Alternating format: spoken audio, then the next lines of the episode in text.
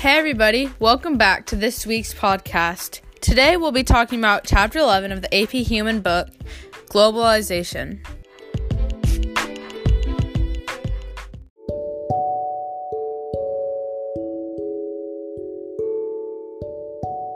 Wow, I didn't realize that both NATO and the EU have their headquarters in Belgium.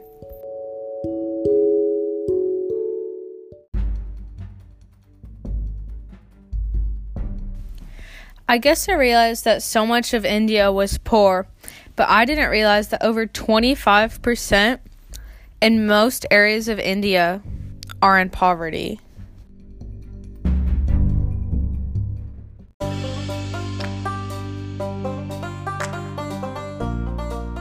I believe technology has greatly impacted our globalization because it gives us the opportunity to connect with people all the way across the globe when in the past we have not been able to communicate as quick and efficiently.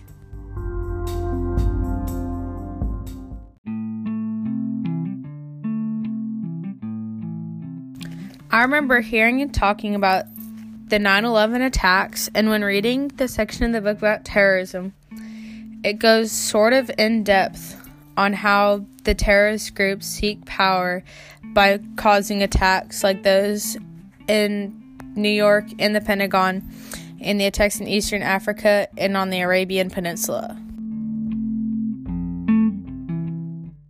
If I were to make a book cover for this chapter of the book, I would have a map of the world and have all the different organizations like the UN, NATO, EU, NAFTA, WTO, OPEC, ASEAN, and other such organizations and have all the countries colored in color by color with which organizations they were a part of. If you aren't willing to give up power to work with the world, the world won't be willing to give up any power to work with you.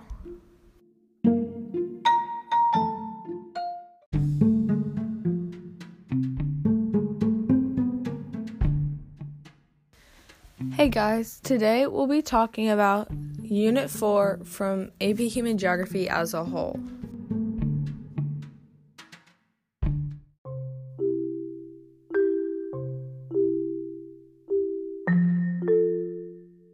My favorite part of the three chapters was reading about the different forms of gerrymandering or gerrymandering and how each one is established and used for a different reason to change the outcomes of some sort of election or vote.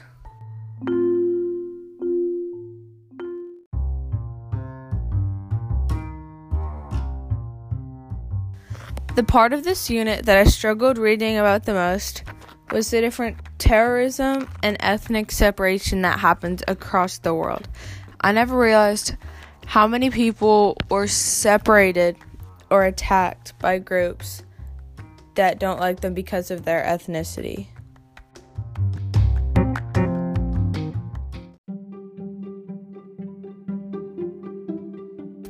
A connection across all three chapters is that all three units talk about power. In chapter 9, it talks about how the map affects political power. In chapter 10, it talks about how the different areas of maps and areas of the world give different things power and boundaries that shape power. In chapter 11, they talk about how being in different organizations give you more or less power.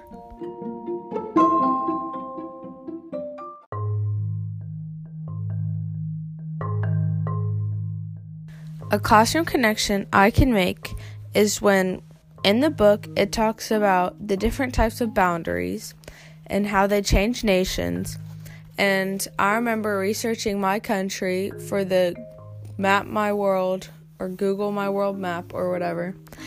And I read about how North Korea has two different sets of boundaries natural and demarcated, with the DMZ to the south being between them and North Korea, and how their boundary with China is just a mountain and some rivers.